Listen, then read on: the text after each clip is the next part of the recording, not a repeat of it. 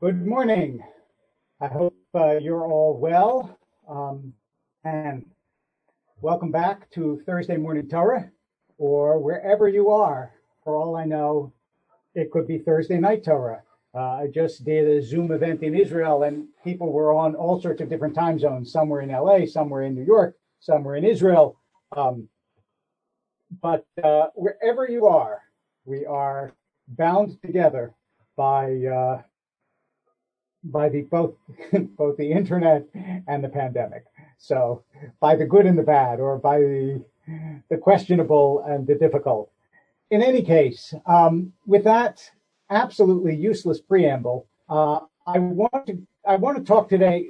We finish off Bahar Bechukotai, the last two two parashiot of the uh, of the book of Leviticus. And for those of you who want to follow along, I'm going to read just a very short um, passage from Leviticus, and then we're going to talk about the meaning of this very peculiar uh, institution that we have come to know uh, as sabbatical.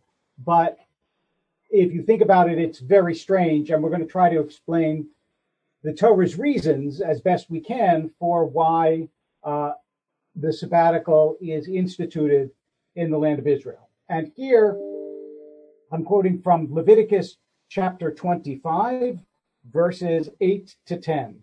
So once again, Leviticus chapter 25, verse 8 to 10. Uh, and it's in Parshat Bahar, which is the Parsha, the section of the Torah that we read this week in synagogue or for synagogue, since we can no longer say in synagogue, uh, at least for a while. Here's what it says You shall count off seven weeks of years seven times seven years, for those of you who have forgotten your times tables, that's 49 years. So that the period of seven weeks of years gives you a total of 49 years. I got it right. Then you shall sound the horn loud. And in the seventh month, on the tenth day of the month, the day of atonement, you shall have the horn sounded throughout your land, and you shall hallow the fiftieth year. Now, you shall proclaim release or liberty throughout the land thereof. Um, it shall be a jubilee for you. Each of you shall return to his holding, and each of you shall return to his family. Now, first of all, the keratem dror, you shall call liberty to all the inhabitants thereof. Um, I will give you five seconds to remember where that verse is quoted. And I will give you a hint. I know the verse well because I grew up in Philadelphia. Yes, it is engraved on the Liberty Bell. Um, and the idea of the verse, of course, is not so much um, that you will have political liberty, although obviously political liberty is the way that the Liberty Bell deploys it and the way that it was understood uh, by uh, by the Americans during the Revolution. But here it's something somewhat different because you saw what follows is that the land reverts to its original owner, um, which means that in ancient Israel, in theory, although there are all sorts of workarounds that the rabbis use, but we need not get into them now the maximum period for which you can sell land is 49 years, 49, almost 50 years. Um, on the 50th year, it, it reverts back. Now, why would the Torah institute a, a rule like that? Um, that's a very curious rule, after all, to be instituted. And to the extent that I can see, in addition to what I'm taping on, to the extent that I can see, uh, if I can find those of you who are on Facebook and want to make suggestions, you are certainly welcome to make suggestions about why that might be. Um, but I'm going to, I don't know whether I can, uh, whether I will be able to see those in real time or not. So let me just tell you the reasons that I'm aware of, or at least uh, that the tradition has bequeathed to us about why it is that the um, Torah insists that land revert back to its original owner every 50 years. Um, first of all, and, and maybe most fundamentally, the, um, the Torah begins, as you know, with the creation of the world. And Rashi asks a famous question, which is why doesn't the Torah begin with the Jewish people, basically with Abraham? And his answer, which is one of many answers that the tradition gives, but his answer is relevant here. He says, the reason that the Torah begins with the creation of the world is because it wants to establish that everything belongs to God and God can apportion out land, like the land of Israel, any way God chooses because it's His. And the Yovel, the Jubilee, in this interpretation, is a means of establishing that even though you think you own the land, you don't own the land. You are a renter, not an owner. And because of that, you have to give the land back to demonstrate that this is not a permanent possession of yours. Um, this recalls uh, one of my teacher's explanations, again drawn from tradition, uh, and and the example that he used of um, why it is that Jewish law feels that it has the right to condemn suicide. I mean, after all, you're you. If you decide to dispose of you, why don't you have the right? According to Jewish law, American law is a separate question. We'll let the American lawyers decide that. But according to Jewish law, why can't you kill yourself? It's your life. It's given to you. You want to take it. You feel you have sufficient reason, take it. And the reason that is given primarily in the Jewish uh, tradition is that, in fact, it is not your life. It is given to you on loan. It is given to you by God who gets to choose when to reclaim it. And that's not a decision you're allowed to make. And I remember uh, my teacher in uh, of, of Jewish philosophy, Elliot Dorff, in uh, when I was beginning in rabbinical school, if I remember his analogy accurately, he said it's like an apartment. He said you live in an apartment, everyone knows you're going to put up a few posters, the rug is going to have some, you know, some wear and tear, and maybe there'll be holes in it, and things won't look the same way. You're not going to give it back in the exact same condition that you got it in. But you're not allowed to trash the place because you're renting it. it doesn't belong to you. He said, and that's your body. Your body is like an apartment. You dwell in it according to Jewish tradition. It is given to you for the duration of your life, but you aren't allowed to trash it because it's not yours. And therefore, taking care of your body is a mitzvah because you're taking care of something that God gave you as a gift, a loan and a gift um, to care for for the duration of your years. So now transfer that same reasoning to, for example, saying uh, a blessing when you eat something. Since everything belongs to God, when you eat something, you're eating something that is given to you by God, but is really God's possession. And therefore, the Talmud says everybody who eats without saying a blessing is a thief. Because what is the payment that God asks for your eating the apple? To say Borei Pri to say the blessing over the fruit of the tree. Um, and each each way that the tradition uh, encourages us to look at the world is to understand that the natural human inclination is to say, This is mine. It belongs to me. But that's always a provisional statement in Judaism because none of this belongs to me. Most of it was here before I got here, and most of it will be here when I'm gone. So, in what sense can I genuinely say it belongs to me? It is, in fact, just something that is given to me as I pass through this world, and eventually um, I will have to give it back because I will have no choice. And the same thing, the Torah does with um, land that is, you must give this back because it is not yours. There's a beautiful story about the Chafetz Chaim that I love to tell.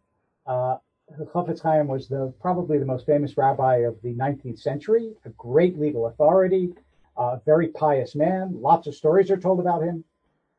So once a group from America was in Radin in Poland, where he lived, and they went to see the famous Chafetz Chaim. I mean, obviously, you're going to be nearby. You want to see the most famous man uh, in the traditional Jewish world, and they go and they find the Chafetz Chaim, and he's there, and he's he's sitting at a small rickety desk with a few books. And someone said to him, "Where's all your stuff?" And he said, "Where's all of yours?" And so the visitor said, "Well, I, am just passing through." And the Chafetz Chaim said, "So am I."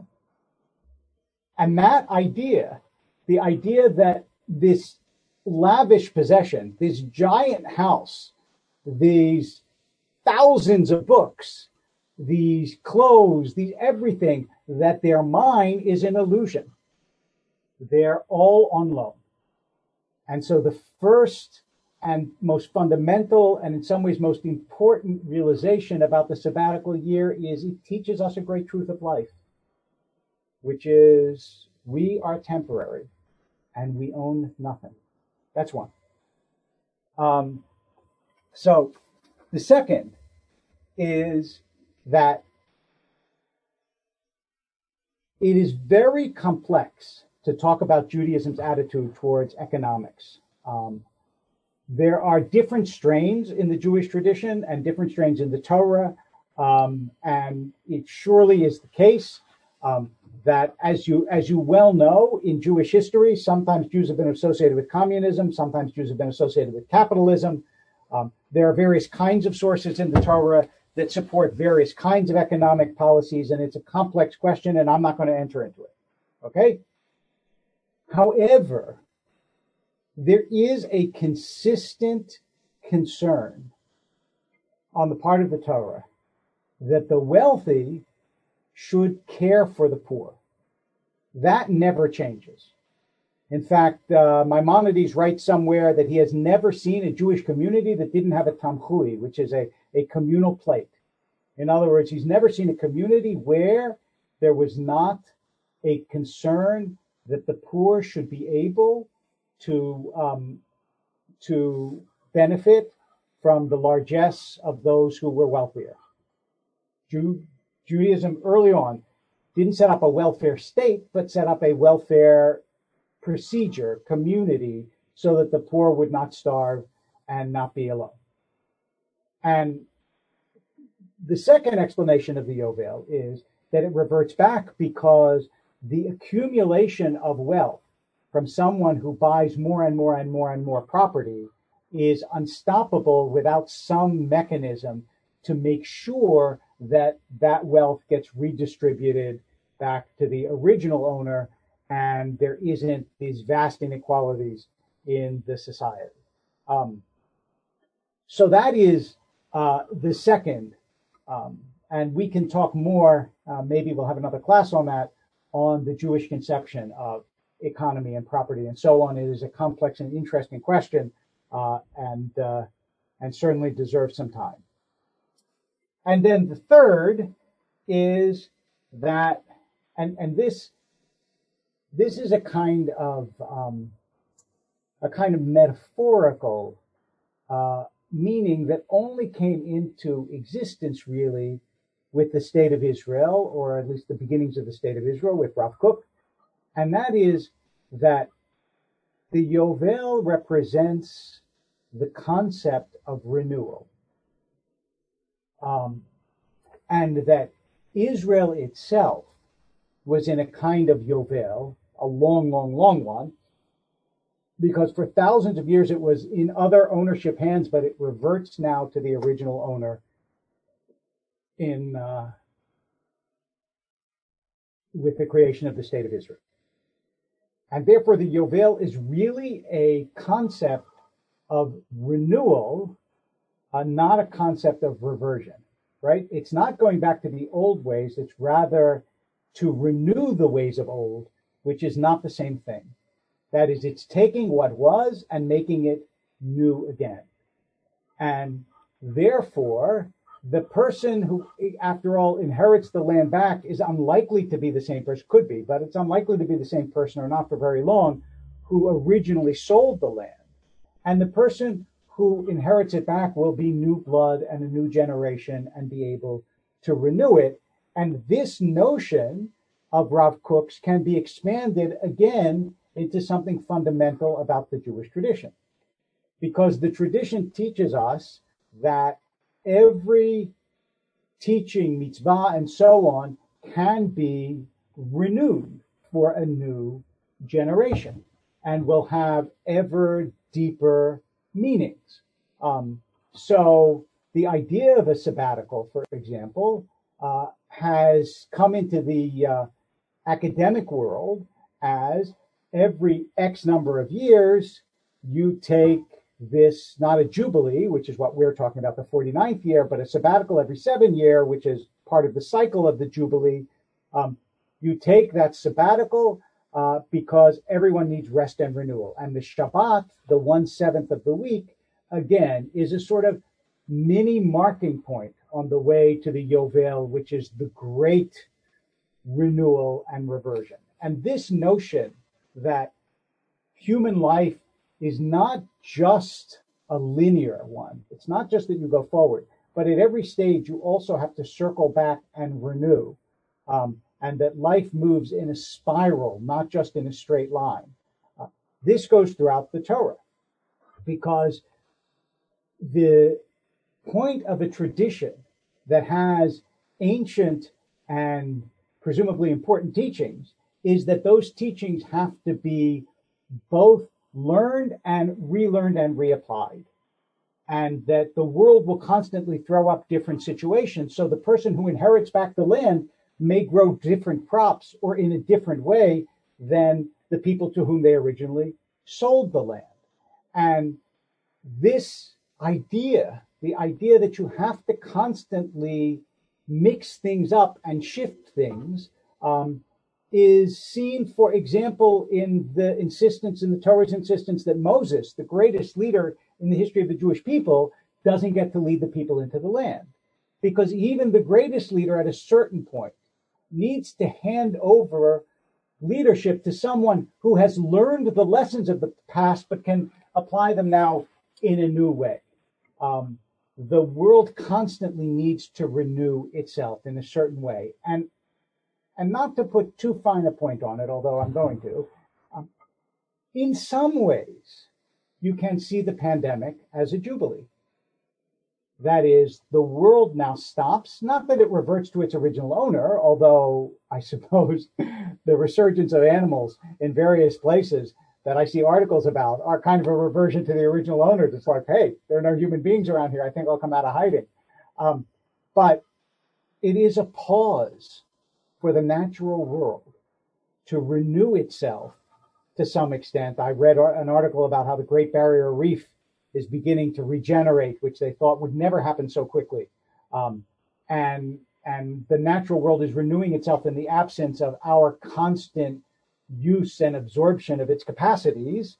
And it reminds us of the wisdom of letting the land lay fallow and of letting it revert to people who once had it, who will now have renewed energy to work it again. And also that um, the world in, in all its fullness is ultimately God's, and God's design for the world is something that um, is something that uh, should be recalled and uh, and and made new periodically by each generation as they both uh, preserve the old and as Rav Kook said, to preserve the old and to sanctify the new. Not that the new is bad, um, and not that the old is bad, but that the two in harmony uh, create a tradition. With these Bahar and Bechukotai, we conclude the third book of the Torah, the book of Leviticus. And the book of Leviticus is a sort of pause in a way to give us the um, to give us the uh, the um, rules for the priesthood, uh, which is what a lot of Leviticus is taken up with, and various other codes and ideas. The holiness code is uh, contained in the book of Leviticus. Um, you shall be holy, for I, the Lord your God, am holy, uh, and and various rules that appertain to holiness. And then in the book of Numbers, it's almost as if there's a pause in Leviticus for all these regulations that are important and will be important when you go into the land. And the book of Numbers sort of re- resumes the narrative. Remember, in Hebrew, the book of Numbers is called Bamidbar in the wilderness. Um, and so you have, again, just to keep the arc of the narrative clear in your mind as we conclude Leviticus, you have Genesis, which is the creation of the world and the um, and the saga of families. Then you have Exodus, which is the story of the enslavement and liberation from Egypt and the beginning of the wanderings in the desert and the receiving of the Torah. Then you have a pause in a way in Leviticus where you get a whole, where, where there's a lot of legislation, including especially the legislation for the priests, so that when the temple is built, they will be able to do the sacrifices in the temple properly. And then you go back in Bamidbar in Numbers to resume the journey. And then, of course, in Deuteronomy, you have Moses' final speech before he dies, and the people prepare to go into the land that was promised, which happens not in the Torah, but in the book of Joshua. Um, and uh, and this cycle, of course, becomes new all the time. Um, and uh, the Jubilee is, in some ways, the pattern for that. That is, it returns again and again and again, and each time takes on additional meaning. Uh, at a time when we actually are lucky enough to have an Eretz Israel, to have a land of Israel, the laws of the sabbatical and the Jubilee um, have some relevance, although it is certainly not true that in the modern state of Israel, all property reverts to the original owner uh, after 50 years. Um, but they certainly have some relevance to the way that the land is tended and cared for. And it reminds us again, which is something that most of us are very far from, that originally uh, Judaism was, after all, an agricultural uh, tradition, and that our connection to the land, to growth, to cycles of land, to farming, all of that was deeply intertwined with the Jewish tradition, that we were not deracinated, which is literally plucked up from the land, but we were rather planted in the land. And when that was true, we had a sense, a deeper sense, I think, than most of us do, of God's gift of the natural world. Um, and I think, especially at this time, when so much of our lives is lived indoors, perforce, because we have to be, uh, we can appreciate what a tremendous gift the natural world and the beauty of nature is. And uh, and I think I speak for all of us when I tell you that we can't wait to return to it. Anyway, there you go. There's the Yovel, the Jubilee, and I look forward to seeing you on Shabbat morning and then again for classes next week. Take care.